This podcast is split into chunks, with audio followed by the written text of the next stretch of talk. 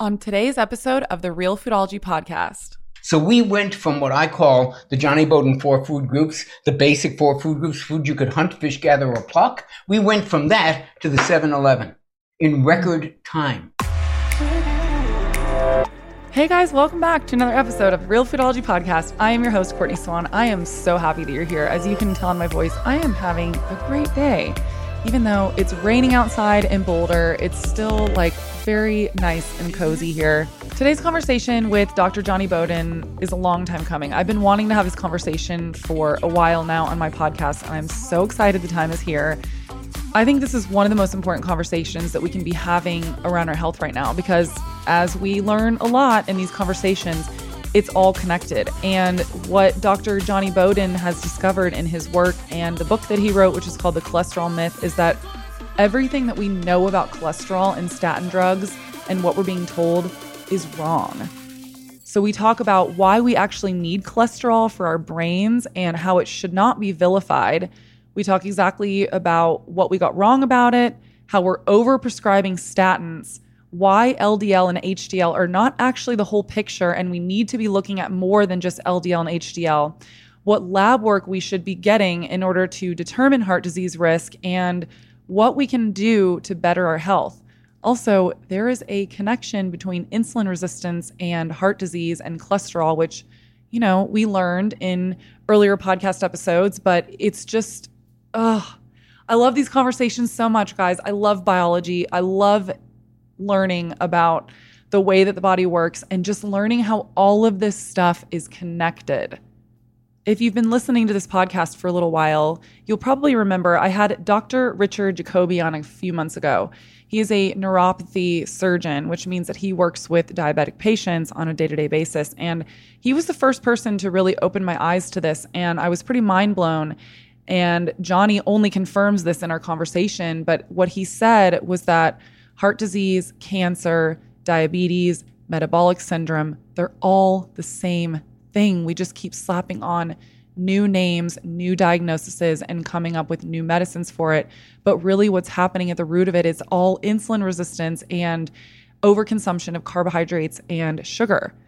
I was mind blown when Dr. Jacoby first put this on my radar. And it was really interesting to hear Dr. Jonny Bowden also make a similar comparison.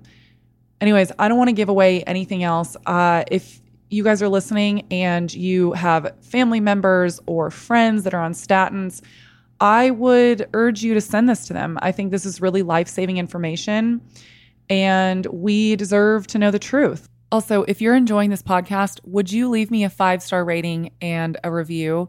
I have recorded this about 20 times now because I have a really hard time asking for help.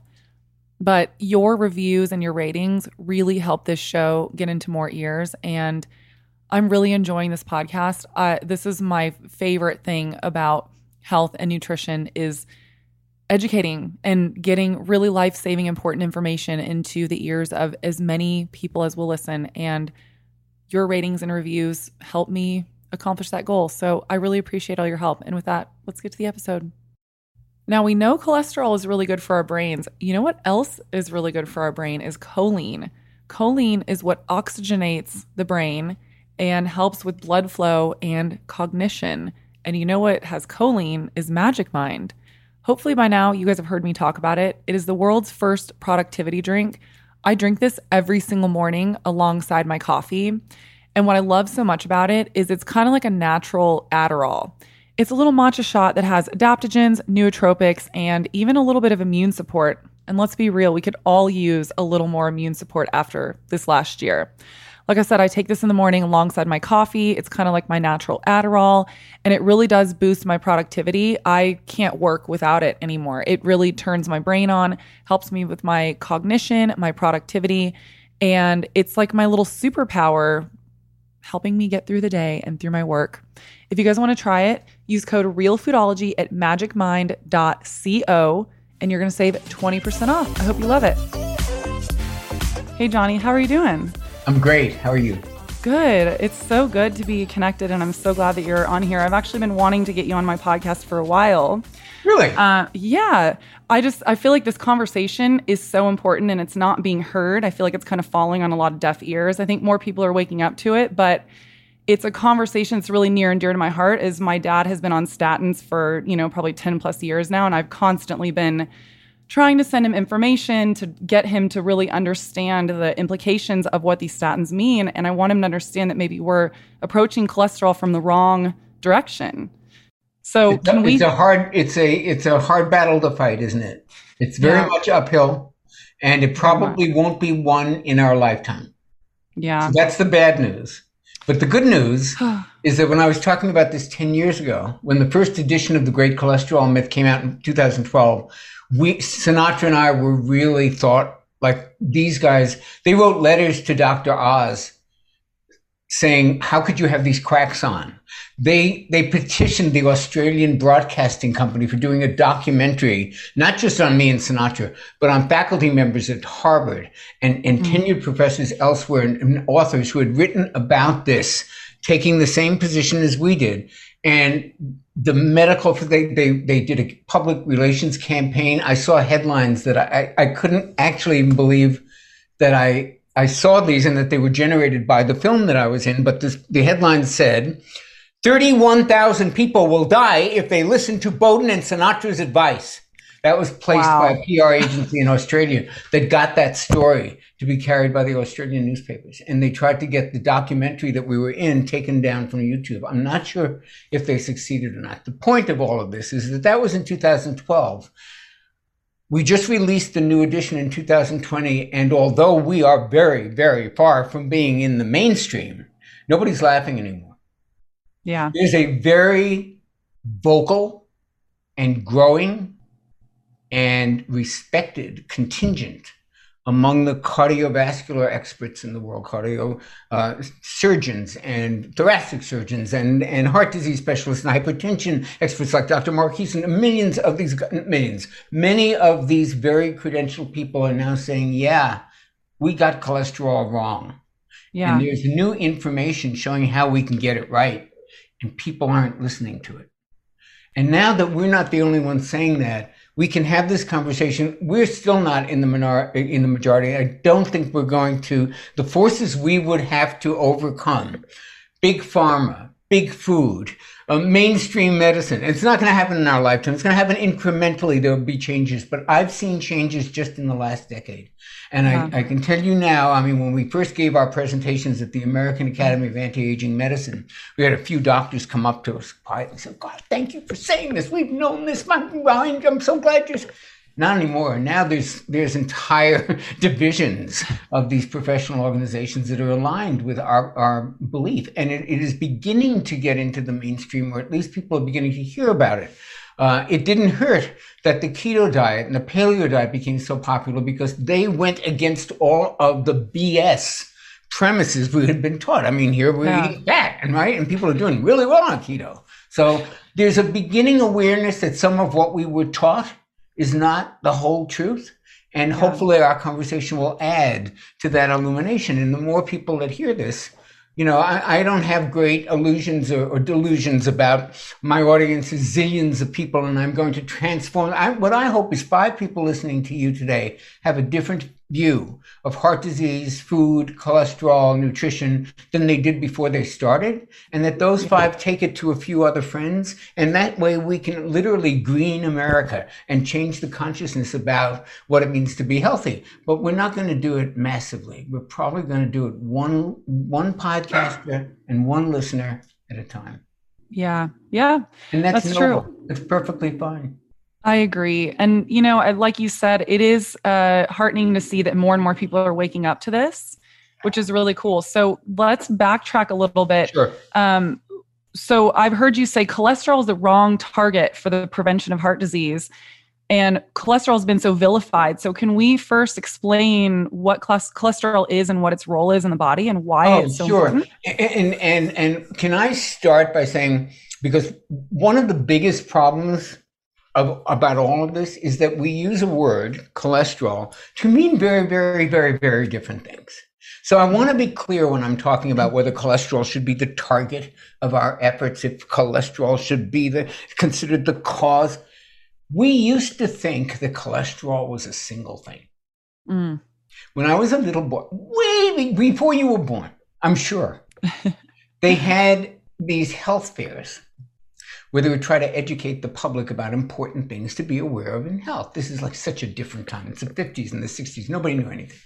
And one of the demonstrations at the health fair would be to educate people about cholesterol. It was this new thing that they had discovered that lived in the blood. And they would do a little fingerprint. The doctor would be in a lab coat and, you know, trick the finger and put a little blood clot on a thing and, and, come out with a little reading and say, Mrs. Jones, your cholesterol is 210. That's why. That's very good. You keep up the good work. Nobody knew what it meant, but it was like we were educating people to be aware that there was a blood test that could indicate something about your risk for heart disease. That hmm. was what was understood. And it was one number. And at the time, the number was very high for what people considered to be normal. They have they have significantly they have uh, lobbied to reduce that number steadily since 1960. So it used to be 240, wow. now it's I think 200 because every time they lower it to normal, they get an entire 10 million new people to get on statin drugs. But that's I digress. That's a great business plan. Yeah, uh, they would have it lower and lower if they could. They fight for yeah. it every year. Um, but here's here's the important thing. So that's how we measured cholesterol in 1960, and then measurement got more sophisticated, and we got a little more sophisticated about what cholesterol was. And scientists realized, well, you know, this doesn't even travel in the bloodstream because it, it would it doesn't it's hydrophobic. It doesn't mix with water. It travels in in some in a container, and the container is called a lipoprotein, and that's where HDL LDL comes from. The L stands for lipoprotein. And the scientists noticed, Courtney, that the lipoproteins were kind of shaped different and had different cargoes. One of them kind of floated to the surface. It was very low density. And the other one, if you put it under, it would kind of sink. So they named one of them, the one that had this kind of arrangement, they'd call the high density one. And this one's the low density one. And they did different things in the body. And it seemed like low density one was more involved. And so they made the low density one they called the bad cholesterol. And this is 1963. And that's great medicine for 1963. So we now know, this is 2021, that there are 13 subtypes of cholesterol, not two. Hmm. The notion that one of them is good and one of them is bad is ridiculous. And that the size of the particles matters, the number of the particles matters, all of those which are on the modern cholesterol tests are important. So when I say cholesterol doesn't matter, what I'm talking about is a 1963's concept of a complex issue that we are pretending we only know what we knew in 1963. Let me give you an example that everybody will get cell phones. Now, I lived in New York when the first satellite phones came out. They were the size of a brick. They were called satellite phones. And you have pictures. If you go to Google and you ask for pictures in the 80s of people walking around with the first cell phones, the first satellite phones, you will see these guys walking proudly with this, this thing the size of a briefcase. And then they got them down a little smaller. And then they invented the flip phone. Everybody wanted a flip phone, the Razr phone. It was the most expensive, the most on-demand phone, a little flip phone. You remember you had to text someone, you would have to hit it three times to get a letter, right? If you wanted A, you had to go bump, bump, bump. You wanted one, you had to, remember that? Oh yeah. Major innovation over the over the over the satellite phone. The flip phone is the HDL LDL test. And they are using that crappy test when we have iPhone 12As and satellite uh, and Galaxy uh, 9s, and they're using it like an Atari 64 computer. and people are going on drugs because of this outdated test that is invalid, that tells us nothing. And they're still using it because they're too lazy to change to the one we've had for almost 20 years called the nuclear magnetic resonance. It's a different way to measure than good and bad. And it tells you all 13 types, and it tells you your pattern, and it tells you your number, and it tells you your size. And that, my friend, can tell you something about your risk for heart disease. HDL and LDL, you might as well read your horoscope in Cosmopolitan. I love that comparison. So what? So what do we do? So what is all that? And why do I get so exercised about this? By the way, because I love people it. like your father. Why do I get so passionate about this? First of all, I'll tell you why. Not that you asked, but I thought it. I know. I love it. It does, does deserve an explanation. It's people like your father. So I, I'm a avid tennis player and I play with people literally. I played this morning with a 12 year old wonderkind and I play with guys 87. So I play with the range. Every one of the men I play with who are over 70 are on statin drugs. Mm. That's frightening. More than half of them have obvious statin drug symptoms that yeah. they don't know are because of the statin drugs. The others don't. I'm not saying it's 100%. I'm saying it's a higher percent than people realize. Every one of them, I have talked to them, the same group for 15 years. I know their medical history. I know I've talked to them. They don't necessarily have risk factors other than high cholesterol. They, they're certainly not overweight. They exercise every day. And many of them are over 75, where the literature is crystal clear that statin drugs are of absolutely no benefit. And yet yeah. they're taking them. And I from the time I was five, if I had one passion, I hate bullies. The medical industry, and I call it an industry because very often that's how it operates. Big pharma, big medicine often bullies us. They bully us into following certain pathways that they say are right, and then they go on shows like Good Morning America and they double down and they tell you if you're not in a statin drug, you're going to die. And I have had clients and people in my audiences and people who listen and write and read my columns and write to me tell me that their doctors threaten to fire them if they would not go on a statin drug. They will not be their doctor. I would fire That's my doctor if, yeah, I would fire my doctor if he tried to force me to do anything I didn't want to do. And I actually tell people often on this podcast, I'm like, if your doctor's not listening to you and willing to work with you and not just speak at you, then fire them because you need a doctor that will listen to you because at the end of the day, they may they may be uh, the expert on the human body, but you're the only expert on your own body, and you need to have someone that will listen to you about your experience and what's actually going on in your body. Absolutely true. You can hire them as the as the leader of your health team, but you better be the CEO. You better be right there, yeah. getting the input, giving the input, and sharing the input. And there's yeah. nothing wrong with trusting experts, but there's a big something very big wrong with handing over your fate to them without even questioning any of the premises on which what they are, on which the advice they are giving you is based. Yeah. And look, any one of us would take statins aren't the most risky drug in the world. Nobody's saying that. They're not poison. They're not thalidomide. They're not going to cut your arms off at birth and, and, stuff like that. We're not saying that. We're saying mm-hmm. anybody, you, me, anyone. We had a life-threatening illness, and there was a drug that was a little risky, but it had a real good chance of keeping us alive. Who's not taking that drug? I am. Yeah, me too. But there are millions of people who are taking a drug that it's not going to kill you, but it's going to list the side effects this long. Let me start with loss of libido, loss of memory, muscle pain, depletion of CoQ10, depletion of CoQ10, which has a whole other set of subcon- uh, of consequences. Who who are taking a drug with a big list of side effects and absolutely no benefit. Yeah. That is what drives me crazy if you if stat, there are people who I'm not as anti-statin under all circumstances as some of my colleagues. I, I, think they have a place. I think the problem was when the companies got greedy and decided let's expand the marketplace. They they seemed to have some benefit for middle-aged men with previous heart disease. Mm. That's a small population. It ain't what we're doing. What we're we're now dosing 13 year olds with statin drugs and 75 year old women with statin drugs who were never even in the trials. Yeah, this is this is the problem. Isn't necessarily the statin drugs are the worst drugs in the world. The problem is these greedy companies have made them into a money printer. And therefore, yeah. they continue to try to expand the market. They don't want to go to the 13 to, to the modern cholesterol test because they might lose some patients. If they keep it with this stupid good and bad cholesterol, they can keep millions of patients on statin drugs forever. Mm. And uh, do statins actually help reduce heart disease?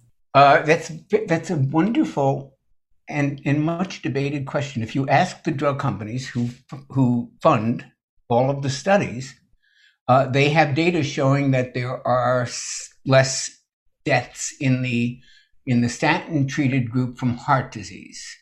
But when you look at the people who the statisticians and skeptics and MDs who've then looked at the data after that, reanalyzed them, put them up on graphs and said, wait a minute, guys. Yeah, you did have one or two less deaths from heart disease in your experimental group with the statin drugs, but it was offset by three deaths from diabetes and cancer in the other group. Mm. In the mm. group that took the statins, they had a couple of less heart diseases, a couple less heart attacks, a couple more deaths from cancer. It doesn't save lives. Yeah. It may, if you listen to the drug companies, reduce slightly the risk for heart disease, maybe. And it's a pretty Ugh. small amount. Yeah, but you know what also reduces heart disease and they don't want to talk about this is lifestyle and diet changes. 100% and the per- and the purpose the only reason I'm still doing a book tour at this point in my life and still proselytizing for the message in the great cholesterol myth is because we believe with all our heart and we're not alone in this that when you look at the risk factors for heart disease, the biggest one is showing up 10 years before your doctor says your cholesterol is high, 10 years before your diabetes doctor tells you your A1C is off the charts, 10 years before any of these much later risk factors show up. This one rears its ugly head. It's called insulin resistance, and it is almost 100% treatable, reversible, or preventable through diet and lifestyle and people don't even know it. Doctors barely can tell you what it is. That's really frightening, especially because I was looking at the numbers on this recently, and I think it's only 12% of our population now is metabolically well, meaning that the rest of our population, like 88%, are at least pre-diabetic, pre-diabetic on their way or already are diabetic. 100% that is one of the most frightening statistics. I, I bring it up and every time I get in front of an audience of any kind, whether on podcast or live, I bring up that figure. 88% of America has some degree of insulin resistance. Maybe mm. a little bit, maybe a lot, but on the spectrum. And let me tell you where insulin resistance leads. It's a long trip, but this is where it's going. Hypertension, prediabetes, diabetes, heart disease, Alzheimer's, lung disease, kidney disease, and and um, I forgot the third one. All of the preconditions for mm. COVID, all yeah. of them, metabolic health underlines every single one. Insulin resistance equals metabolic health, metabolic disease. Insulin yeah. sensitivity, which is what we want and which, which we can create by the food we eat and the lifestyle that we live. We don't need medicines for that. We can create an insulin sensitive metabolism that knows how to burn fat, that doesn't run on sugar, and that doesn't result in heart disease.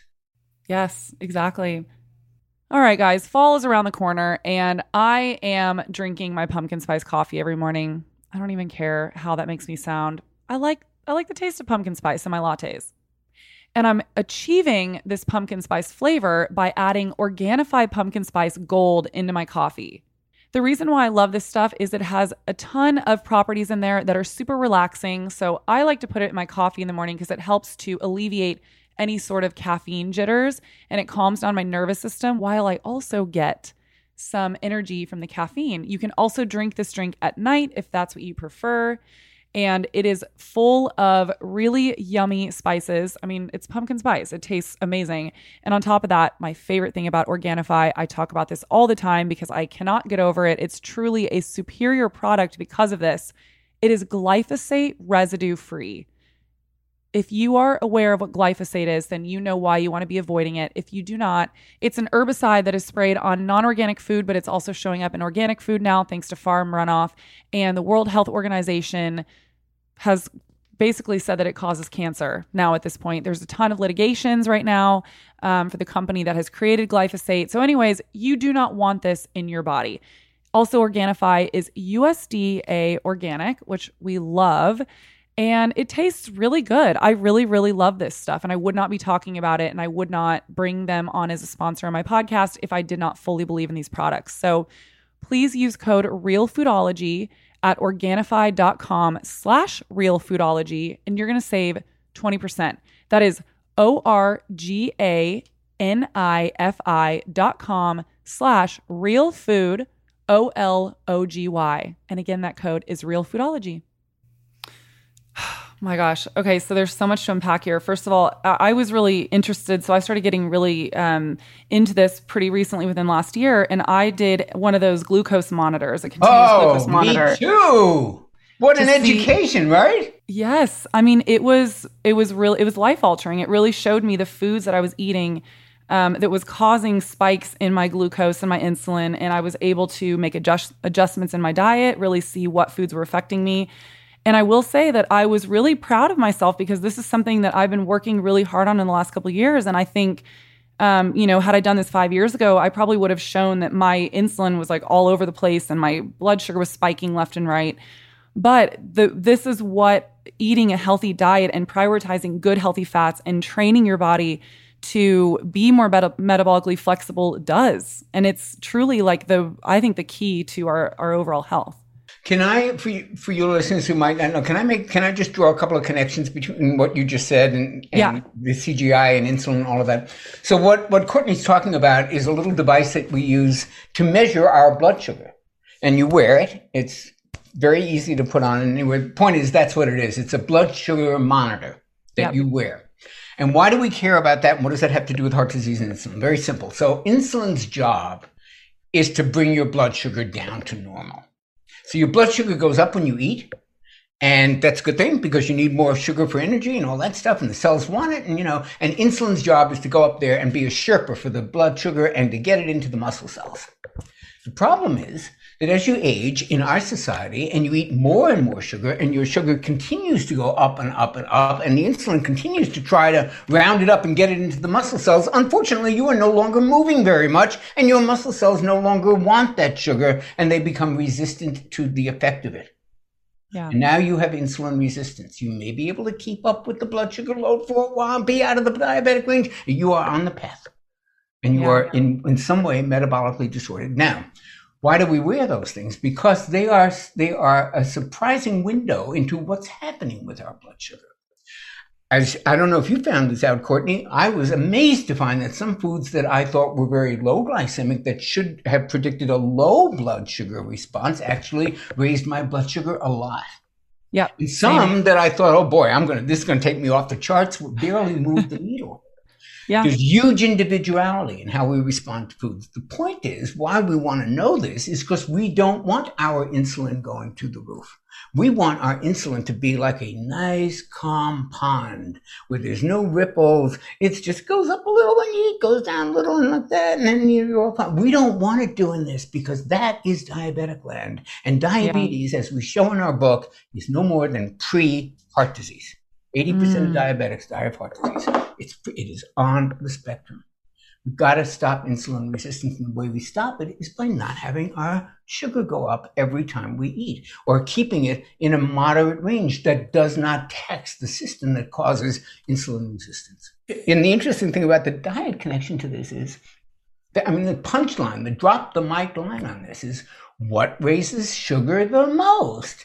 Everybody. Carbohydrates. What raises it the second most? Protein, not as much as carbohydrates, but yeah, your blood sugar will go up a little bit with protein. What doesn't even move the needle on blood sugar and insulin? Oh my God, fat. What have we been told to eat to prevent diabetes? A high carb, low fat diet. Is this? It drives me crazy. Is it Alice in Wonderland or is it just me? No, I mean, it's absolutely absurd. I, I don't even want, I mean, we could go down the path of the low fat movement and how it was probably the, the most atrocious thing to ever happen in human history when it comes to our health. It could not have been further from the truth of what we needed to be doing. Yeah, and you know when you I don't know if you you talk much on your show about paleo diets and and, and yeah. keto and stuff like that, but I mean the basic I don't know if you ever talked about the Lindy effect. It's sort of a, a, a relative of all that, but I don't know what that is. It, it's basically look for our wisdom to stuff that's borne the test of time. That's what that is. And the mm. paleo diet is I don't care what was invented since 1957. What what nourished our species for the last hundred thousand years? I don't, they invented Rice Krispies in the 50s. You want to use the wisdom of the ages, which is what the Lindy effect is, so the wisdom of the ages for food, what sustained the human genus. The human genus has been, these are our progenitors before Homo sapiens, 2.4 million year history on the planet Earth. Humans, Homo sapiens out of Africa, Depends on the, which anthropologist you listen to, but it's about 100,000, 110,000 years ago. Modern food was invented a minute ago on the 24 hour time clock. Which one do you think we're genetically adapted to? Which one is going to nourish our physiology? Our physiology and our genetics have not changed that much in the last couple hundred years. It yeah. takes generations and generations to adapt to a new food supply. So we went from what I call the Jonny Bowden four food groups, the basic four food groups, food you could hunt, fish, gather, or pluck. We went from that to the 7-Eleven in record time. No wonder we're sick, fat, tired, and depressed. Yeah, I mean, it's a little bit depressing, but also at the same time, I'm seeing the needle move. There's so many people now that are talking about it and people waking up to this. But like we said, we're really waiting for the medical community to catch up on all of this. Why do you think it is? Like, how did we get cholesterol so wrong? Why? How did we get to this point where we're vilifying it, and why haven't we corrected it? Well, now I'm, I'll tell you why I'm, I'm hesitating because there's really two roads we could go here. Okay. Um, there is a very interesting story about the sociology and politics and economics of how this country got on this insane wrong path about cholesterol and heart disease. It's a very interesting story. It starts in the Eisenhower administration. It involves this big study called the seven country study. And it's been told many times. It's been told, we told it in our book. Gary Taubes, one of the great writers, told it in his books, Good Calorie, Bad Calories, and How We Get Fat. Nina Teicholz, one of the greatest authors, wrote The Big Fat Surprise. She told the story beautifully. You can find it online. I, I, I feel even when we were doing the revised edition, we said, do we want to tell the story of how this country went wrong? I mean, it's very interesting if you're interested in the politics, but it doesn't tell people of today anything useful in terms yeah. of going forward about their diet. So we decided to down, we didn't even tell the story again because it's been told. And I'm not, if you don't know it and you're interested, you can find it so easily. We can look I think we should use our time telling people we were wrong, folks, and here's what we think we should be doing now. Okay. And if you don't I agree, like I'm happy to tell that story. I love telling that story, but I think it's more no. relevant to talk about you know, just to say that, that we were wrong about it. Let's move on and figure out what we should be doing. I agree. Well, and so what I do think is important to to note, because I, I find that a lot of people still don't understand this. Like if you go to the doctor and let's say they're concerned about heart disease for you, they're going to tell you to go on a low fat diet, which drives me absolutely insane so let's talk about that a little bit and the difference maybe between good and bad fats and why we shouldn't fear fat and why it really is sugar that's actually the concern for heart disease. It's what we were just saying with insulin resistance. And I also read that sugar, sorry, there's one more thing I want to say. I read that sugar is actually what is hardening the arteries. Is that true? Indirectly. I mean, okay. not directly. It's not going, you're not eating it from the dominoes and it's going in there and turning into, yeah. you know. Um, a high sugar, high glycemic diet absolutely contributes that. And it also increases your triglycerides, which are a bigger risk factor, in my opinion, than half of the stuff we're talking about. But anyway. Yeah. Um, and, and what was the exact question again? I got we got your your questions are so interesting and multifaceted that I forget which you. direction we're going. You asked it. Uh, what what was the question again? Okay, so basically, um, when someone goes to their doctor and they're concerned about heart disease, they put them on a low fat diet. Let's talk about why that's so wrong. And and and I this is the the story I wanted to mention regarding that. So I'm constantly giving um, talks and webinars, and you know, in the olden days, live events, which I think we're going to do again someday soon. Um, awesome. And I often talk about you know that information, and I look for pictures on Google Images to proselytize for the low fat diet to show like what kinds of messages Americans are getting. I go, I, I put into Google Images things like low fat diet, great. Low fat diet prevents heart disease. Try doing that sometime. It's very hard to find any of it. Most of it is how bad the low fat diet is and how the low fat diet is causing all of the things it was supposed to be fixing.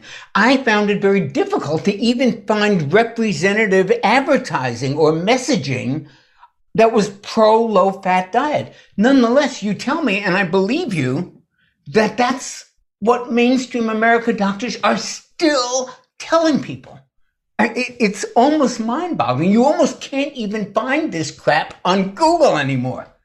But okay, Why did they tell us that? They tell us that because this was the prevailing belief in the 1980s when what was called the Consensus Committee, appointed by, I think it was McGovern, uh, I'm sorry, Nixon, got together to come up with dietary recommendations.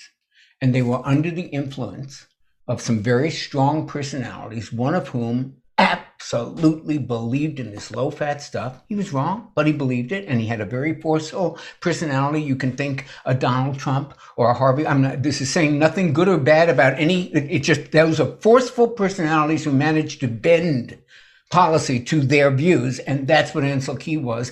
And despite a lot of opposition, people even then were saying, John Yudkin, the professor of, of uh, nutrition over at Queen's England's College in, in, in the United Kingdom, one of the most respected nutritionists in the world, was saying, Ansel, you are wrong. It's sugar. Sugar is tracking with heart disease way better than cholesterol, way better than saturated fat. And he basically got into the, the 1960s version of a Twitter war because Ansel Keys was very much like personalities we know here in American politics, and he did not like dissent.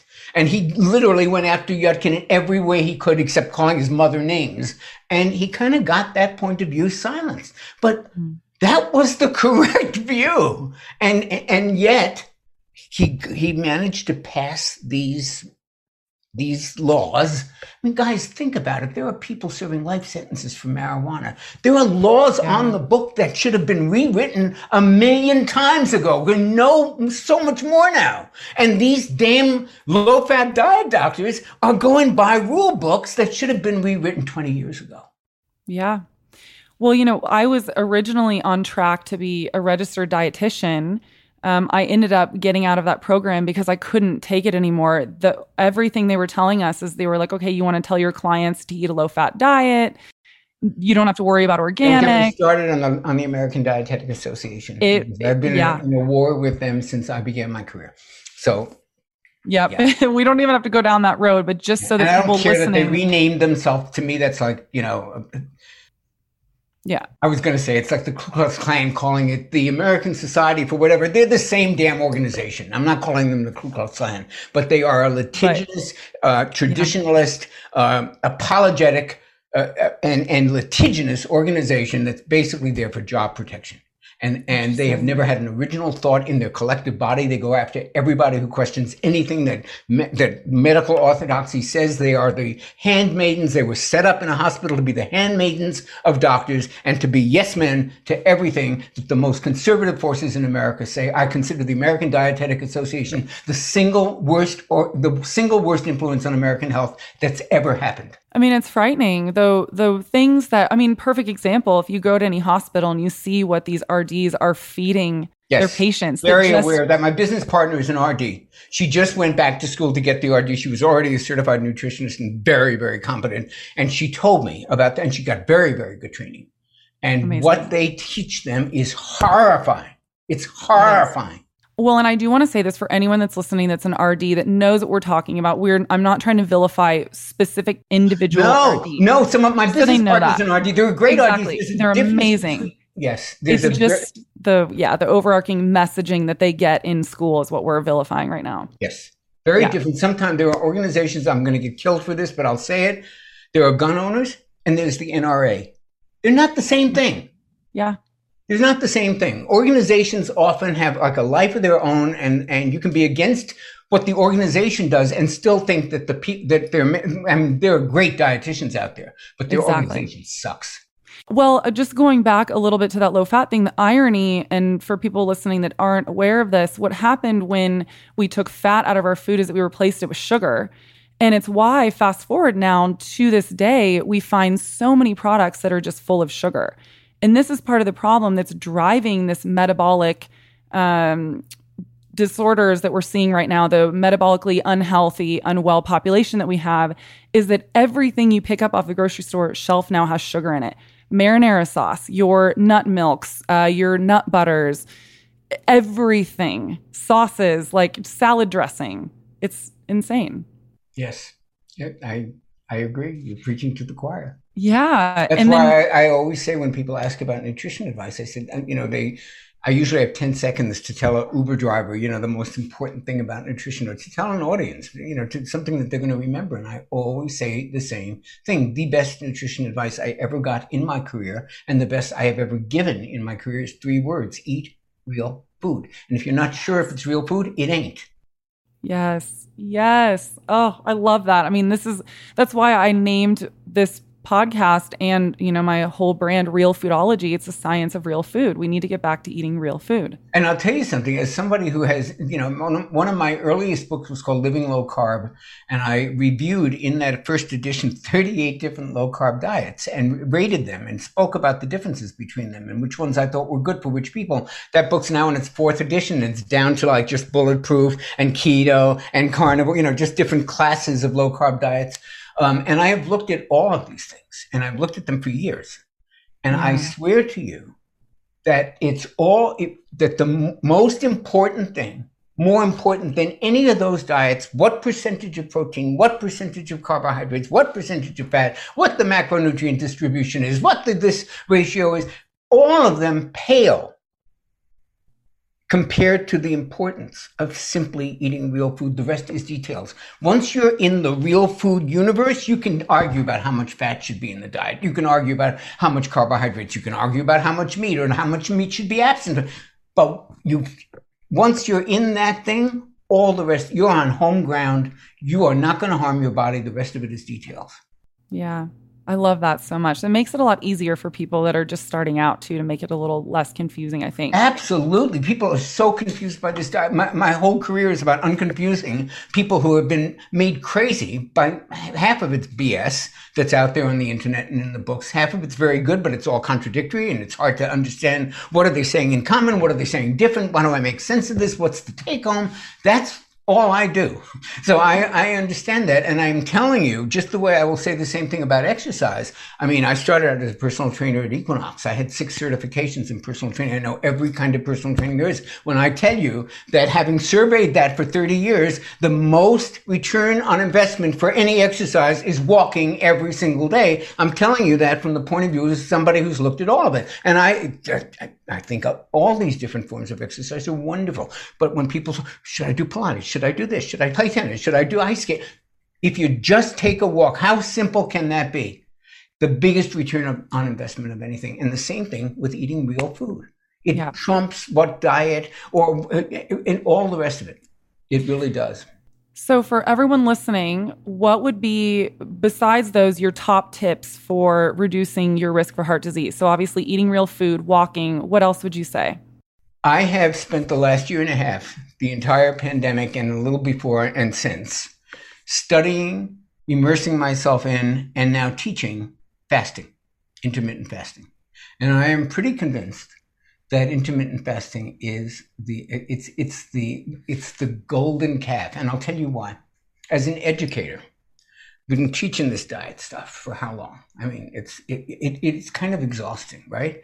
People get confused. There's a million yeah. things. You have to give up this food. You have to, and then all of a sudden, there's this intervention. This intervention that's been around for thousands of years, but just got popular enough to be on the cover of Women's Day and every other magazine that's in the in the supermarkets. So everybody knows about it.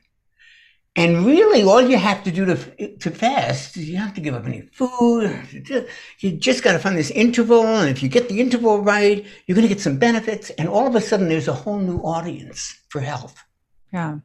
And my thinking, and I, so I wrote a course on this, and if I can do a shameless plug, it's called Meta Fasting Course, and it's meta-fasting.com, and you can see and, and, hear all about it. But I wrote this course about it, and it's a, a two-week course on, on fasting, and it talks about all of the issues in health besides mm. fasting, like stress, like the food you eat when you're not fasting how much exercise do you get? My hope was that when people start doing these easy fasts and start feeling better and actually losing weight for the first time, they might go, I like this. I want more of this. What do I need to do, Dr. Jonny? Now I got an audience to talk about real food. So I felt like the fasting thing, not only does it, does it get you out of ruts, does it turbocharge your results on, a, on dozens of different measures? Does it reverse insulin resistance? These are big deals, even bigger than weight yeah. loss. But not only that, it gets people interested in health again.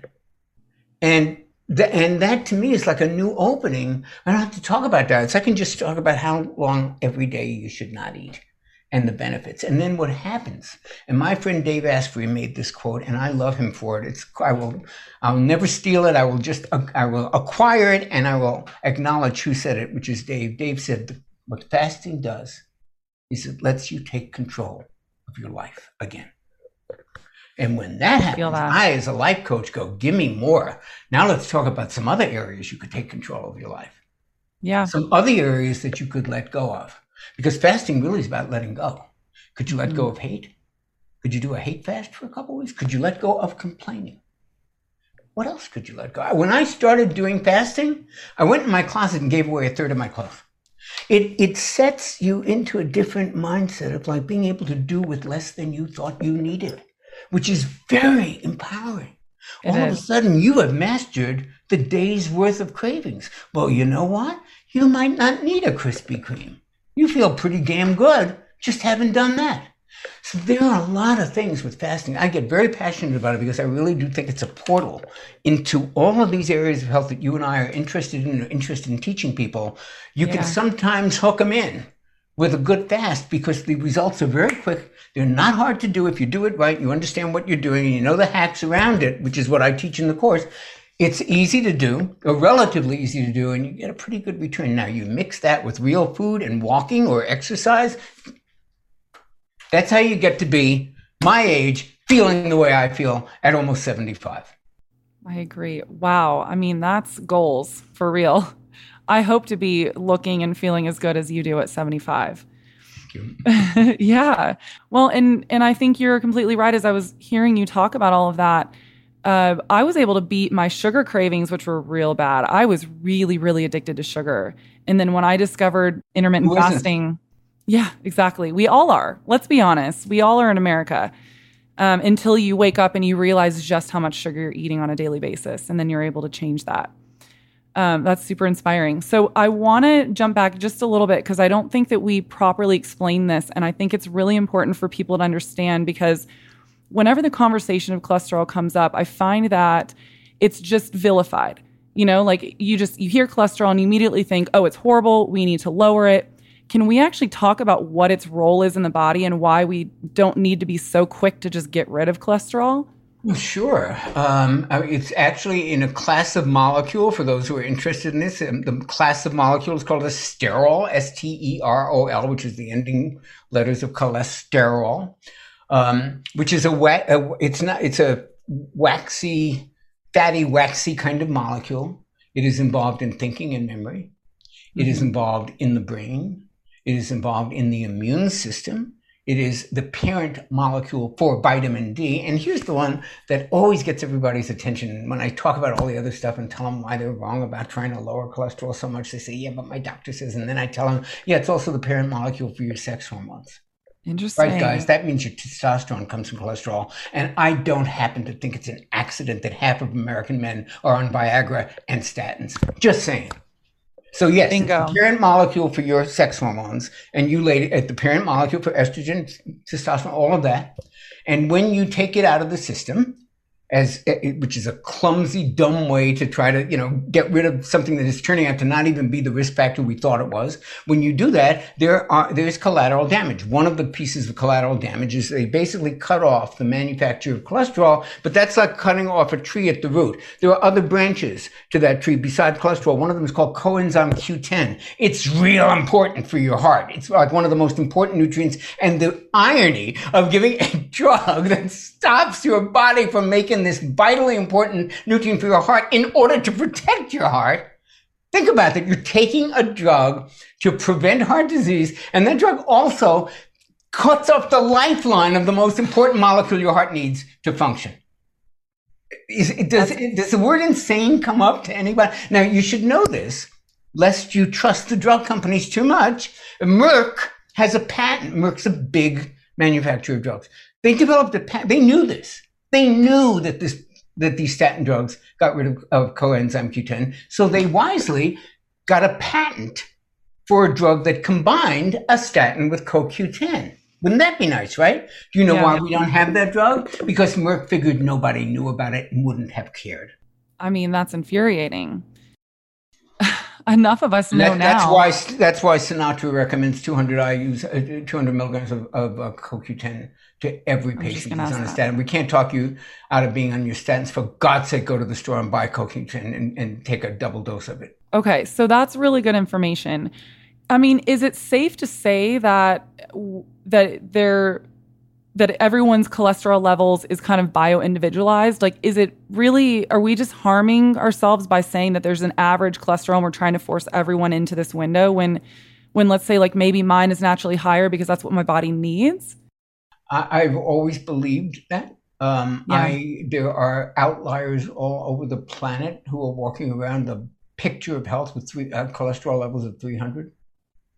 Yeah. Um, I, I mean, I don't, I don't practice clinically on individuals like that, where I would actually have to, con- and I would always consult with a cardiologist before dismissing anything like that. But in my personal, um, my practice and just seeing people and talking to clients, looking at at, at blood tests, there's enormous variation in, in Yeah. normal for different people, and it doesn't always mean the same thing. And and besides. Uh, Let's just do a backup for a second. Take the kind of the the elevator. Uh, I mean the the helicopter view of risk in general. All of these lab tests, even the ones I think are important, like A1C or um, um, high sensitivity CRP, it's an inflammatory. They're all risk Yeah. factors, and we measure them. Let's put aside whether the cholesterol we're using the right test for cholesterol, but they're all risk factors, right? I look at health like a bank account. And you make deposits and you make withdrawals. So when you have a risk factor, it's a withdrawal. You spend an all nighter and you deprive yourself of sleep, you made a withdrawal. Every time you take 5,000 IUs of vitamin D, you make a deposit. Mhm. Now, all deposits aren't equal. 5,000 IUs of vitamin D is a great thing to take, but it's not equivalent to a, a day of, sh- of shooting cocaine and snorting meth. That, that's a big withdrawal. This is a small but modest deposit. Point is, your goal is to have money in the bank. Your goal is to have more deposits than withdrawals. So I, I like to encourage people not to get too bent out of shape over any given risk factor, which is simply one of a bunch of statistical numbers that are put into an equation to predict something that may or may not happen. Now, listen, I, I'm not saying experts don't know what they're talking about, and they shouldn't. We should not listen to these predictors and these algorithms. They're very important. People much smarter than us have worked on them for decades and crunched the numbers, and they do mean something. But they are not your fate. Yeah. They are single numbers on a lab test that may or may not carry a lot of weight in this particular equation. So I would like to see people look at their lifestyle a little bit more holistically and not be focused on any one, you know, pixel in the photograph and going like, look at that pixel when there's actually just step back and you see the picture. And the picture is you do a lot of good things for your health. You have relationships with other people. Those are very healing. Those are way beyond lowering your cholesterol. Loving relationships, supportive relationships. You contribute to other people. You contribute to your neighborhood, to your next, uh, to to community boards, to uh, to shelters for animals, to um, delivering food to people when they're on COVID. You community to that is all that all sets off neurotransmitters in your brain and sets off positive emotions and it sets off hormones that are healing and it sets off anti-inflammation pathways. All of that counts for your health. All of those things. Your how much time you spend with your animals, how much time you spend outdoors, not only getting vitamin D, but being exposed to greenery, which is a whole field of psychotherapy because they have found that exposure to greenery is a major deposit into your bank account. So Yeah. don't be too hard on yourself. If you've got a number that won't budge, look at it. If it needs to be moved, if it's a serious lab number, you want to do something about. There's usually some lifestyle component that can affect it. There may be a drug necessary, but don't go nuts with this one measurement. Certainly not LDL cholesterol. If you're going to pick one, for God's sake, don't pick LDL cholesterol. Okay, can we talk about that for a second? Because we hear a lot that HDL, oh, it's the healthy cholesterol, and LDL is the bad one. In this way of thinking, is that true? No, it's not. It, it is. It is part. It is. No, it's it's. There are aspects to that. Yeah. That have been true when we didn't know much about how cholesterol operated. We used to think LDL took these those lipoproteins took cholesterol where it shouldn't be, but HDL that was the hero that came and rescued it and took it back. It's not quite that simple.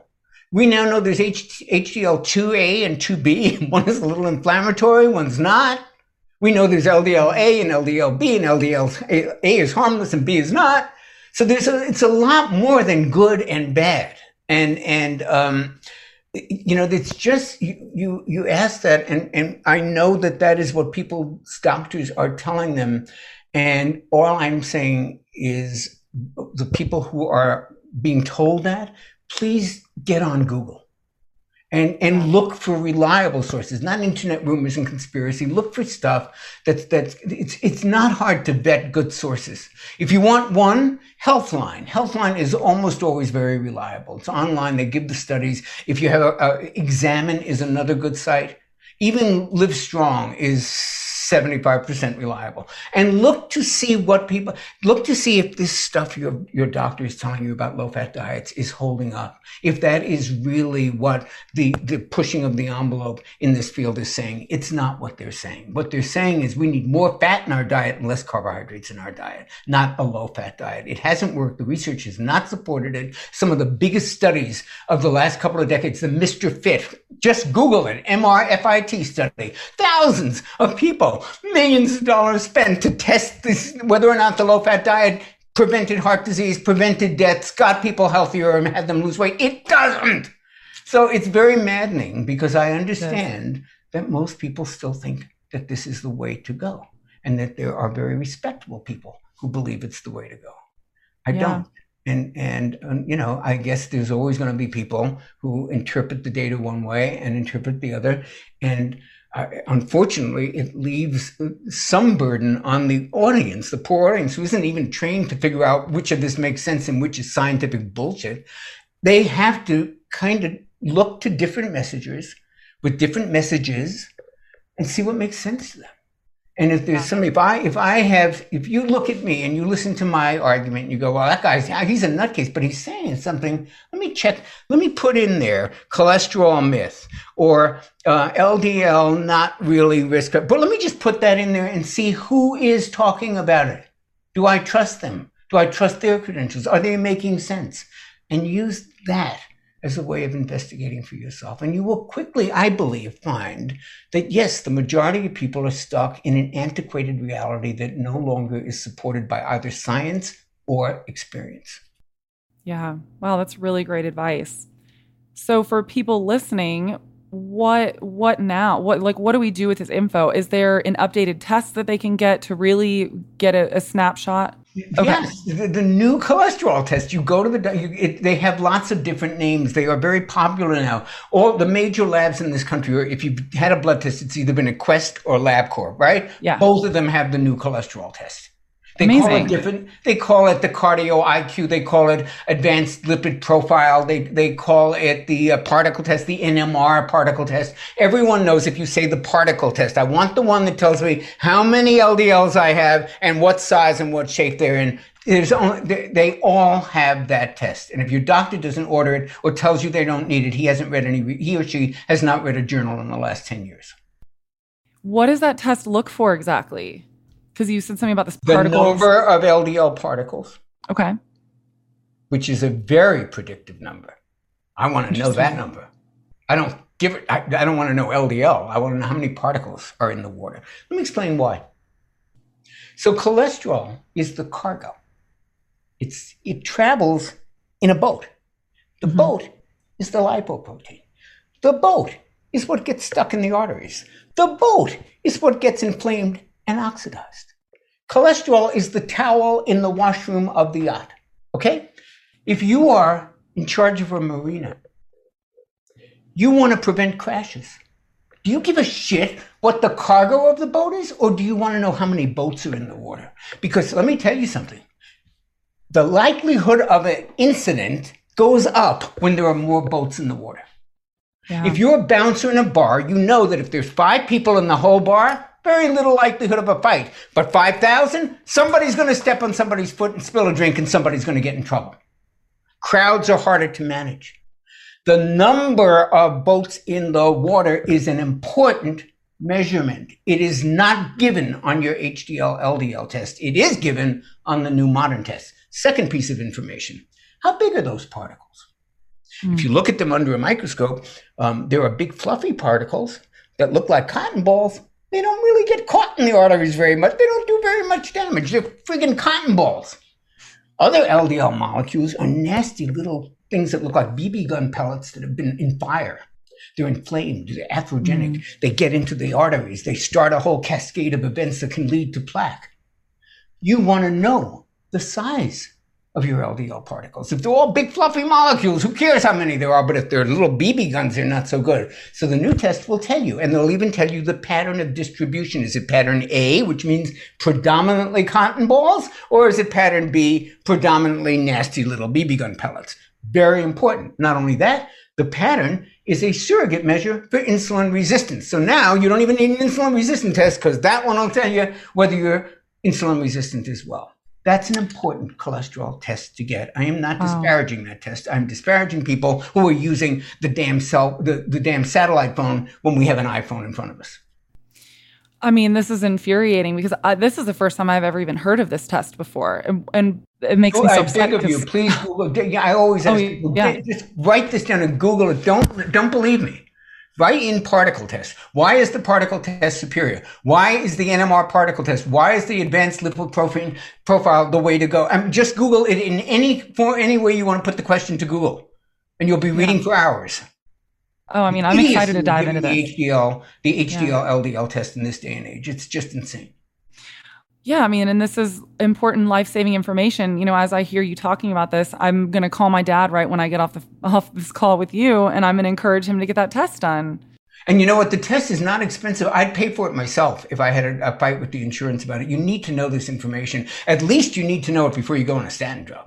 Yeah, you may still have to go on one, but at least you'll know it's not because of some hocus pocus cosmopolitan, um, you know, not singling out cosmopolitan, but you get my idea. Yeah. One is astrology and one is science. Yep. Wow, this has been this has been so informative. I'm so glad that I had you on this t- on this podcast today. This is going to be. I just can't wait for people to hear this information. And can I mention my meta fasting class again? I'm really very. Oh yeah, of course. I was going to ask you. Yeah, so please. It's metafasting.com. M E T A above meta dash fasting.com and you can hear a five minute video of me talking about why it's great. And I, would love to people to know about that. And of course, my book, The Great Cholesterol Myth. Great. Well, I was just going to ask. It is a myth. I was going to ask where people can find you. So those are the best ways to find you. Is there anywhere online, maybe Instagram sure, at Jonny Bowden, no H and Jonny, and I'm on Instagram and Twitter at Jonny Bowden. Amazing. Okay, I have one more question for you before we go because I ask everyone this question for you personally, what are your health non negotiables? No matter how busy you are throughout the day, what are things that you prioritize to take care of your own health to make sure that you are, you know, on the right track every day? The first hour of the day. What I, are you doing? I believe in the Stoic principle of own the morning. So I, the first hour of the day, this is aspirational. I don't always get to do it exactly like this. This is on an ideal day, which is most days, but I admit there definitely days when this doesn't happen. Yeah. So I get up very early, like six o'clock. I don't look at my phone for the first hour or so.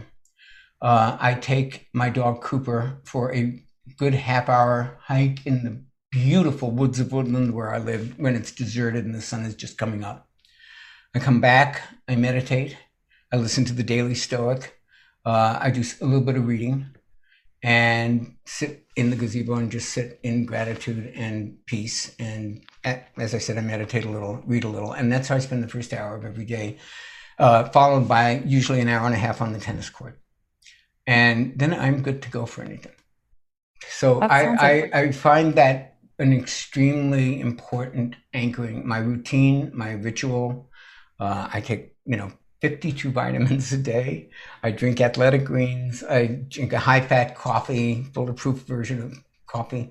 Um, and I get out in the sun every day and I get out in greenery every day and I, I try to structure my life so that there's as much peace, balance, and gratitude uh, in it as possible because those things are not compatible with anxiety. They're not compatible with stress. And they're definitely not compatible with anger. And those things will eat us alive faster than any cholesterol test. Yeah. Wow. That's powerful. Your morning sounds really nice. I might have to join you on some of that. I was going to say, come join me. that sounds great.